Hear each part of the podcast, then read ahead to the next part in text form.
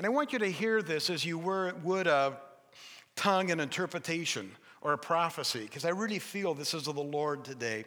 Jesus said, If you love me, obey my commandments. And I will ask the Father, and he'll give you another advocate. Jesus did not leave us orphan, like orphans. He sent the Holy Spirit. The Holy Spirit abides in every believer. He is in you.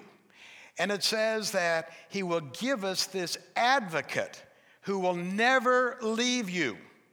He is the Holy Spirit who leads into all truth.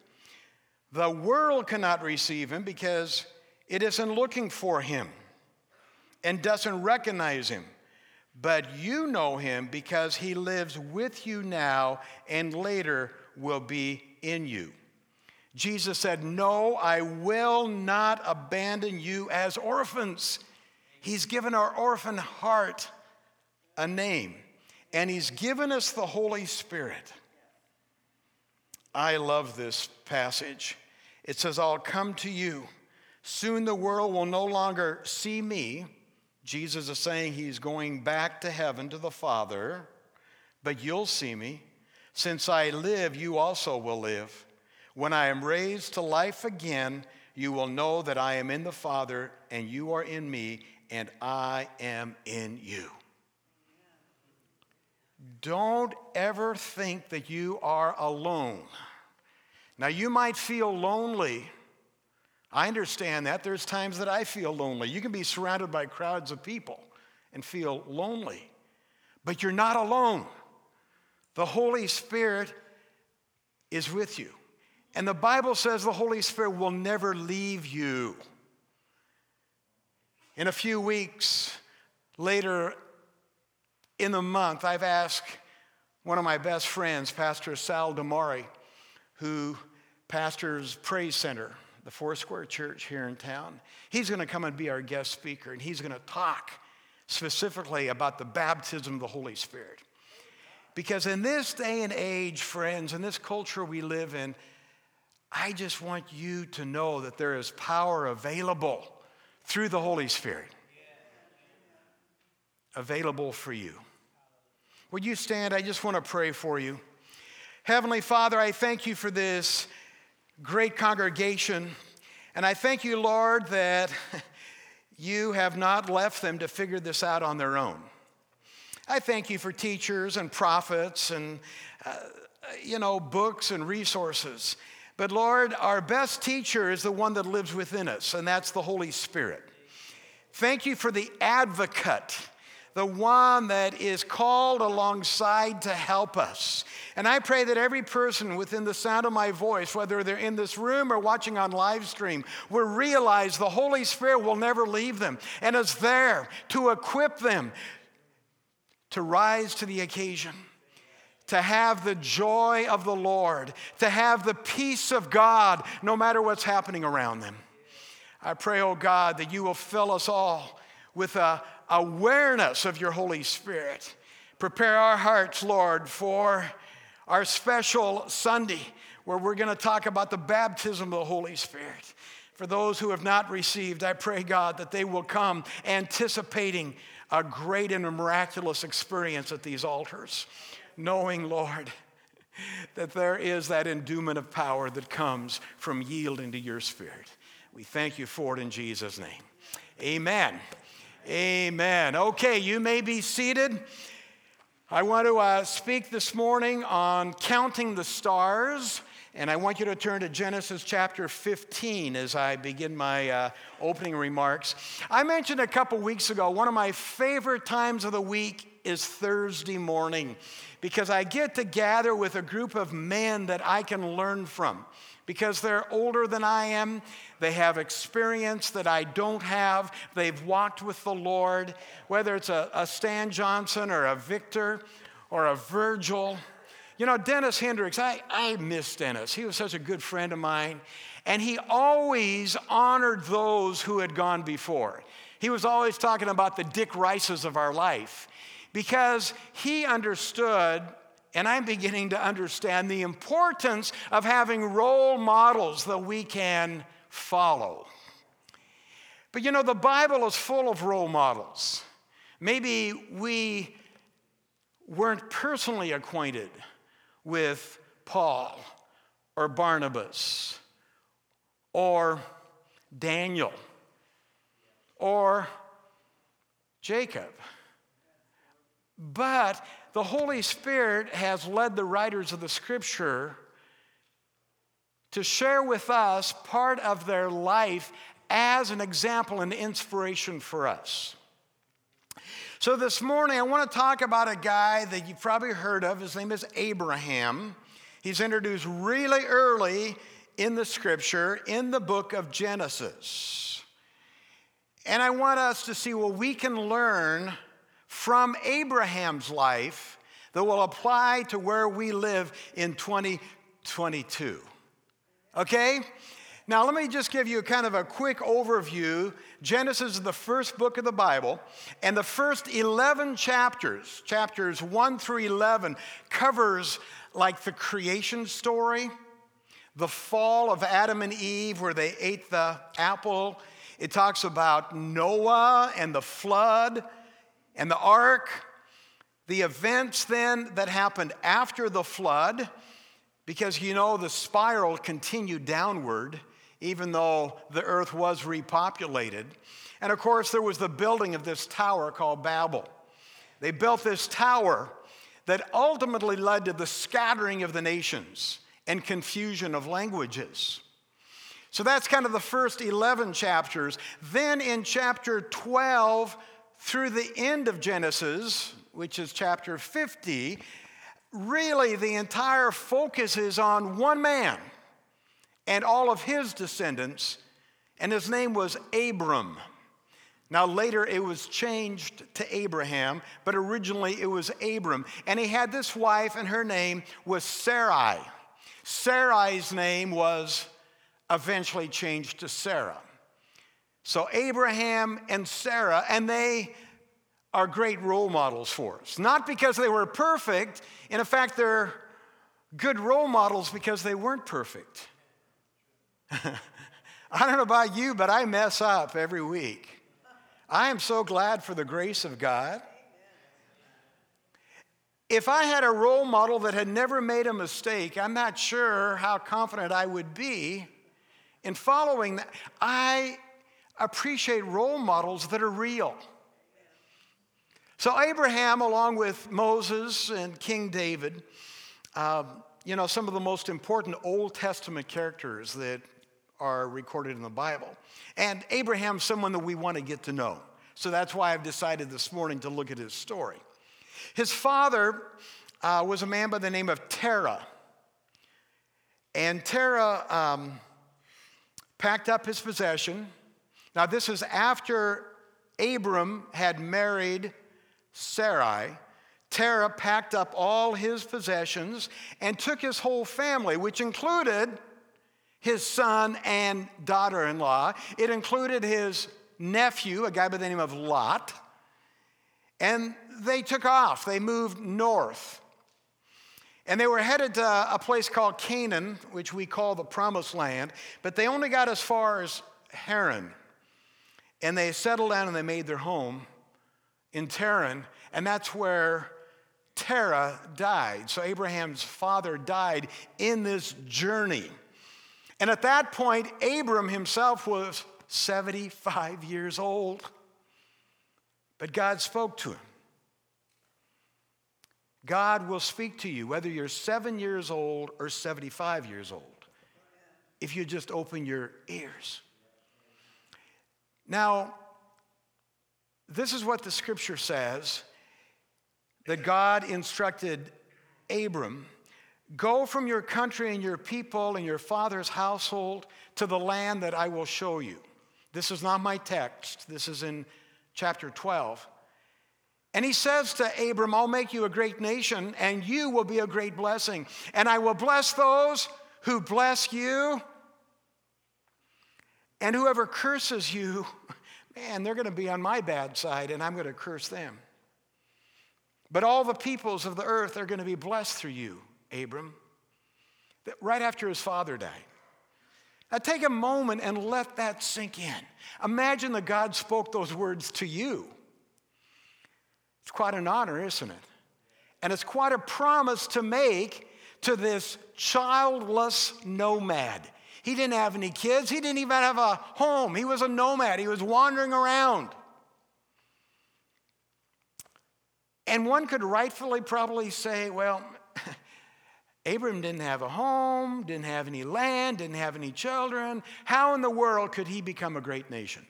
But when God promises you something, you don't have to figure out how He's going to fulfill that promise. You can just stand assured that God will come through and He will fulfill what He has promised to you. So, what did Abram do? Well, he left Haran and he moved in this direction of Canaan. And then he continued southward. And at that time, there was this famine, a shortage of food in Canaan. So he decided then to head east toward Egypt because he thought maybe things would be better there. And there, man, the story takes a turn. and again, if you think Genesis or any book in the Bible is a collection of stories about good people doing good things all the time, you're in for a surprise. Because that's not true. Sometimes you'll encounter good people doing the wrong things, doing selfish things.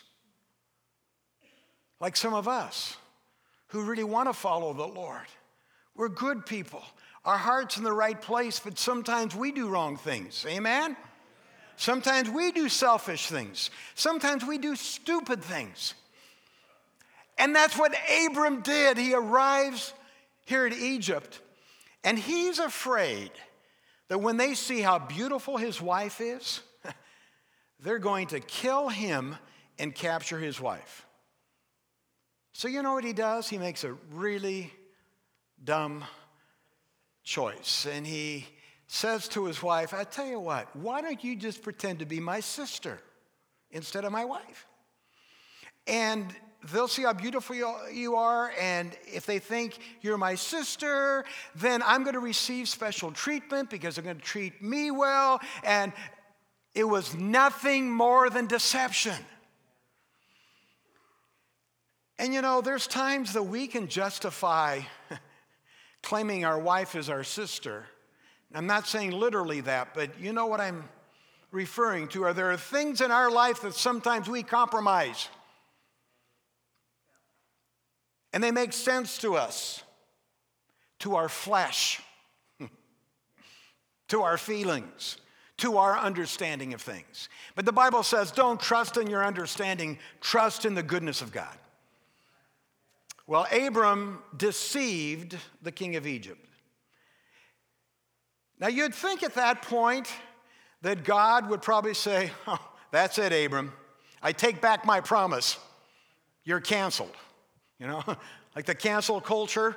If you don't like something, you just don't do any, you just cancel them out of your life. You would think God would have done that, but that's not what happened. God did not forsake his promise to Abram, and God will not forsake his promise to you. No matter if you've made mistakes. Man, that's encouraging to me. Now, what happened? Well, God sent trouble on Pharaoh's household. Maybe not to punish him as much as to kind of wake him up to that something was wrong. There was something wrong in this situation. And when Pharaoh finally got to the bottom of it and found out what Abram had done, he said, Why in the world did you do that? You brought all this trouble into my house by lying that your wife was your sister. Now take your wife and all your possessions and get out of here. Leave Egypt. I don't want anything to do with you. You've caused problems for me. I love the fact the Bible is so raw and honest. You know, Abraham is a leading character of the Old Testament. But the Bible never cast any of its leading characters as superheroes. In fact, the Bible goes out of its way, I think, and many times to show us that the leading characters are super flawed. Oh, we could talk about Peter. We could talk about Paul. We could talk, talk about a lot of people that sometimes we tend to put on pedestals and think that they're superheroes. But no, they were just, they were super flawed. But they had hearts that always knew to return to God, to Jesus Christ, who is our superhero. It's all about Jesus. We're super flawed. Jesus is our superhero. God continues, friends. Man, if you are listening today, God continues to love you in spite of where you are right now. He continues to want to use you, even if you've made dreadfully stupid mistakes. Some of you have a call of God upon your life, maybe to be a missionary, maybe to be a pastor. Maybe to be a small group leader, maybe to be on the worship team, maybe to be a volunteer in children's ministry. And you're thinking, ah, nope, I've disqualified myself because of, you fill in the blank. No, that's you. That's Satan lying to you. God continues to love and to use people who have flaws, people who make mistakes. Abram and Sarai and their nephew Lot left Egypt. they were kind of kicked out by the Pharaoh. So then they turned north and they went to a place called Bethel. And by that time, Abram was actually a pretty wealthy man, as was his nephew Lot.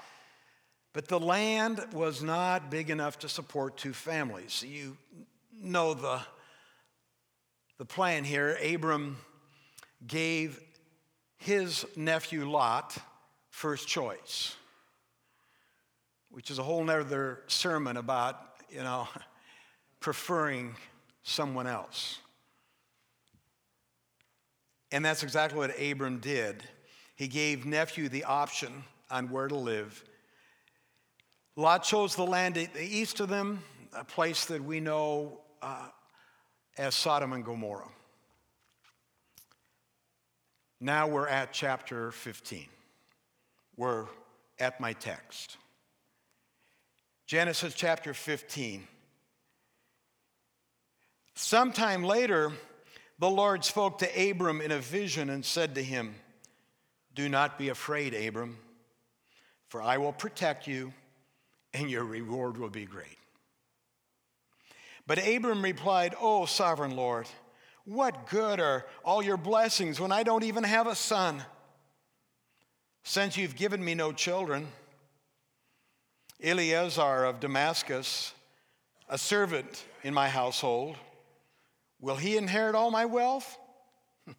You've given me no descendants of my own, so one of my servants will have to be my heir. Again, notice the honesty of Abraham. But God doesn't criticize Abram. The Lord said to him, No, your servant will not be your heir for you, will have a son of your own who will be your heir. Then the Lord took Abram outside and said to him, Look up into the sky and count the stars if you can. That's how many descendants you'll have. Wow. Have you ever been outside on a dark night and seen thousands, tens of thousands, hundreds of thousands of stars in the sky? After all Abram had done up to this point, all of his failures, all of his deceitfulness, verse 6 says, And Abram believed the Lord. Friends, some of you just need to believe. You don't have to try to figure out how it's all going to work out. You simply have to believe.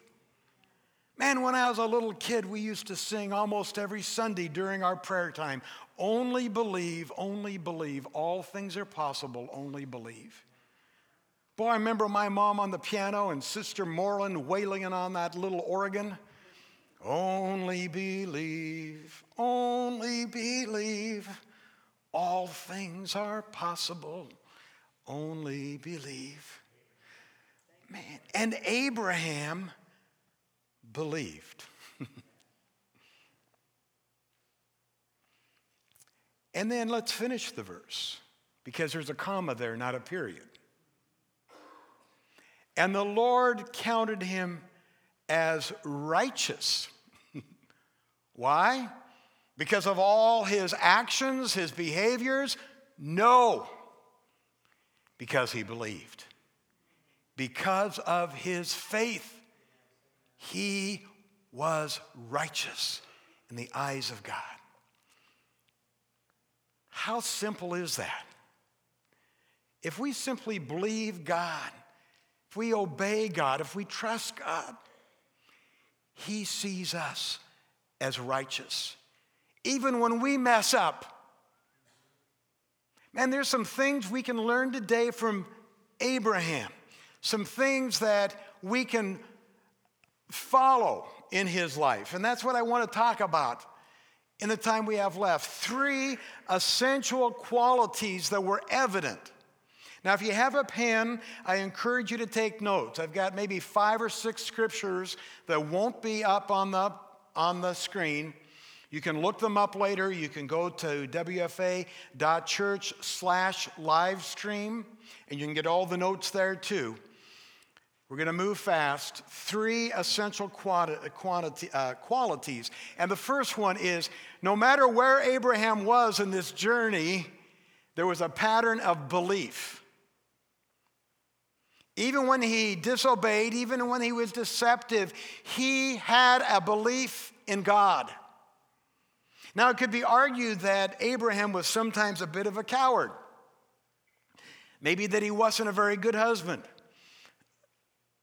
And he definitely wasn't really a very good father. But you know something? He was like us. We can relate to him. He was a man who had flaws. But through it all, he believed God. And as a result, God proclaimed him as righteous. Man, this should be such an encouragement to all of us. All we need to do is believe. Genesis 16, 6, uh, 15, 6 says, uh, it's the heart of the gospel, really. The, the scripture we just read. It's our righteousness with God that comes by faith. You're never going to be good enough to earn God's love or God's favor. Here's what Paul said Ephesians chapter 2, verses 8 and 9. For it is by, what's the word? Grace. Say with me. It is by grace that you have been saved through what? Faith. It's by grace through faith. And our faith isn't even of ourselves. It's a gift of God. Talk about a loving God. He says, You need to have faith in me. I know it's going to be hard for you, so I'll give you the faith so that you can have faith in me. And the more you use your faith, the stronger it becomes. It's not by works. We see throughout the book of Genesis how God takes those who are flawed, those men and women who have made bad choices, who have sinned. And you know what he does? He forms them into men and women of godly character. I like that. And that's what he wants to do in my life. That's what he wants to do in your life. His work begins by our faith in his promise, faith in Jesus Christ.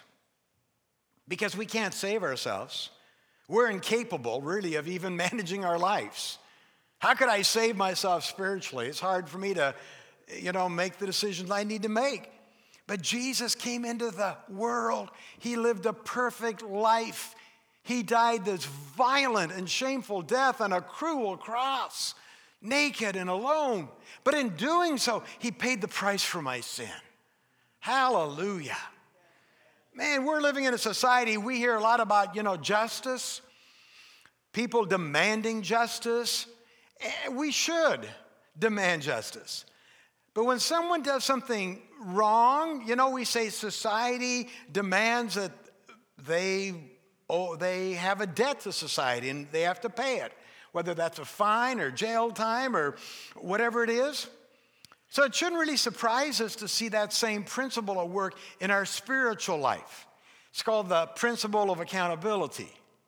Make sure your sins will find you out, not because God is a bad guy looking to, you know, hit you on the head with a club. It's just the law of the harvest. You reap what you sow.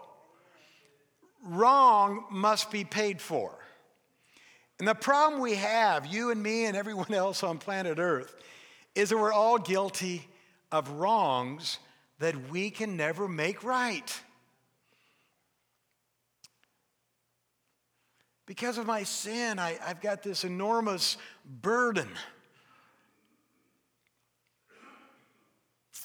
That's the gospel message, is that Jesus came to forgive my sin, to take that burden. When Jesus died on the cross, somehow his death paid the price for my sin, for the sins of the world, so that anyone who believes in him will not perish but have everlasting life. How do we do that? Same way Abraham did. Abraham believed the Lord, and the Lord counted him as righteous because of his faith. So think about this for a moment. Even when Abraham was busy, even when he made mistakes, even when he lost sight of the promise, he never lost sight of the one who gave him the promise. Let me say that again. Even when Abraham lost sight of the promise, he never lost sight of the one who made the promise. He never lost his faith in God. And if you and I want our life full of blessings, we got to keep believing. We just have to keep on believing. Hebrews chapter 11, verse 6 without faith, it's impossible to please God. Because anyone who comes to him must believe that he exists and that he rewards those who earnestly seek him. Abraham was blessed, first of all, because his life reflects this pattern of belief. Despite his behavior, despite his choices, we've got to believe. Secondly, we see in Abraham's life a pattern of worship.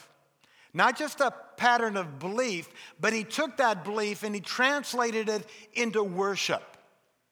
Now, sometimes we think of worship as, you know, 20 or 25 minutes singing songs of praise on a Sunday morning with fellow believers. It's a wonderful way to worship the Lord, but it's not the only way to worship the Lord. Boy, we worship the Lord with our lifestyle. We worship the Lord by the way we treat our wife and our kids. We worship the Lord by the way we obey his commandments. We worship the Lord with our honesty and our integrity. Back in chapter 12, verse 7, the Lord appeared to Abram and said, I'll give you this land and all your descendants. And what did Abraham do? He built an altar to God. That's the way he worshiped. That's the Old Testament, pre Jesus, before the cross. He built an altar.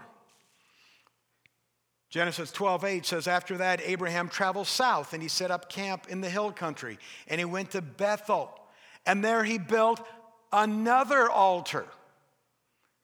That says another, which means that he built a first one. He probably built multiples.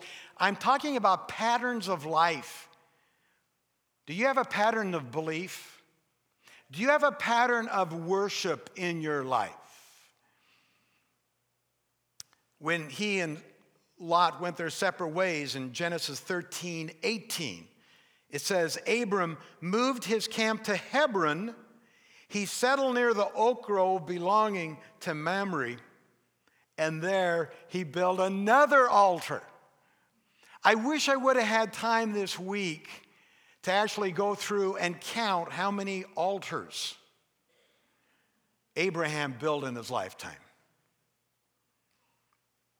Every step of the way, every stop of the way on his journey, And you and I have stops in our journey, don't we? We might not measure it the same way. We not, might be moving, moving from community to community, but you have stops in your journey. That job, that divorce, that death, that betrayal.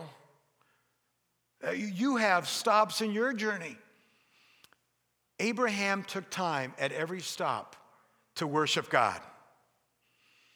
And friends, the Christian life is about more than just acknowledging God's presence. You have to move from belief to honoring God's presence, which is called worship, to celebrating God's presence. God wants his people to praise him. He inhabits, the Bible says, the praises of his people. Why? Well, not because he, he needs to hear it, it's really because we need to say it. See, he knows what's best for us. Just like you know what's best for your kids and they might not understand it. One of the reasons he tells us that we need to praise him is not for his benefit, it's for our benefit. Gets our eyes off of our problems, gets our eyes off of ourselves and onto Jesus. It's honoring him. It's our way of building altars. We need to acknowledge him at every turn, every stop. We need to acknowledge his existence in creation. We need to acknowledge his handiwork in our lives. We need to acknowledge our need of him, our gratitude for all that he has done and all that he's promised to do. God said to Moses back in Deuteronomy, it's known as the Shema, Hear, O Israel, the Lord our God is one Lord, and thou shalt love the Lord thy God with all of your heart and all of your soul and all of your might. And these words which I command this day shall be in thine heart. He's talking there about living a life that reflects a pattern of worship. Uh, how do we do that? Well, Abraham, as we know, he, he took time to build an altar. We're not going to build a physical altar, although I hope that you have some place in your home that is a quiet spot. Is that big brown chair that you just sit in and read your Bible and commune with the Lord? Or maybe is that little shop out back? I was showing Pat Davis a sign that was in her father's shop, Ray Reams, lived on Harrison. When I first came, he'd say, Come on back to the Gap. And I'd say, The Gap? It was a, a portable shop that he had put behind his house. He repaired pianos there. But more than that, he stood in the gap for people who needed prayer. I never left that little shop without being prayed for by Ray Reams. See, that was his altar. Where do you have to go to meet with God? I thought about that. Do you journal? I'd encourage you to journal. Maybe put a plaque on your wall, someplace that You'll be able to see and refocus on wanting God as the center of your life. Maybe for a while you should take the funny wallpaper off your phone and put something on your wallpaper so that every time you turn on your phone, it reminds you somehow that God is present in your life today and that you want to give Him the honor that He deserves. If you want your life to be blessed, there's got to be a pattern of belief, there's got to be a pattern of worship, and thirdly, there's got to be a pattern of patient perseverance. you just got to keep on keeping on. Just keep on plotting. When Abram was 75 years old, God told him, I'm going to make you a great nation. And he promised a son. That son did not come the next year. That son did not come within four or five years. A decade went by, that son still wasn't there. He believed, he continued to worship. but he continued to patiently persevere. Did you know that it was 25 years later? 25 years later before Abram finally got his son. And Isaac was born. Now, let me ask you a question. How long are you willing to wait for the blessing God has promised to you? For the fulfillment of the promise God has made to you? How long? Sometimes, friends, we give up right at the brink of our miracle. What happens if Abram would have just chucked it all 15 years into the process? What if he would have waited 24 years and then given up? It was the 25th year. God always comes through, but you know, many people throughout the century have reminded us that it's generally at 1159 that God comes through. We want him to be there early afternoon, and we begin sweating when it becomes dinner time. And when it's time to go to bed and we still don't have our promise fulfilled, we think, oh man, we begin to waver in our faith. But God always comes through at the right time. There's a story, his name was R.U. Darby, and he was a prospector, prospecting for gold out west. Actually, he believed it was one of the richest mines in Colorado, the territory that would have been later the state of Colorado. The early returns were promising, but the veins of gold disappeared. And the more he followed the veins of gold, he became convinced man, this is a bust. I, better just pack up my things, count my losses. So he sold all of his equipment to a junk man and he headed back home, back to the East Coast. And this junk man decided, well, it's not going to hurt to take a, another look. He didn't have much money, but he hired an engineer to do a little bit more testing, a little bit more calculating. And the story says the vein of gold was discovered three feet from where Darby had stopped drilling. He was in three feet of his pot of gold, and he gave up. Now, the lesson here for you and me, taken from the life of Abram, is patient perseverance. You don't want to give up on God's blessing when you're just that close. Paul said it this way Hebrews chapter 12, Hebrews 12, 1 and 2. Let us run with perseverance. That means you keep on keeping on. You put one foot in front of the other foot, and you keep on keeping on. Let us run with perseverance the race marked out for us, fixing our eyes on Jesus. Not on the vein of gold, not on how we're feeling about things, now if people are supporting us or not, not if things are coming together. It says, run the race, but fix your eyes on Jesus. He is the author and the perfecter of your faith. Amen. And what is it that God counts as righteousness? Faith. Now think about that.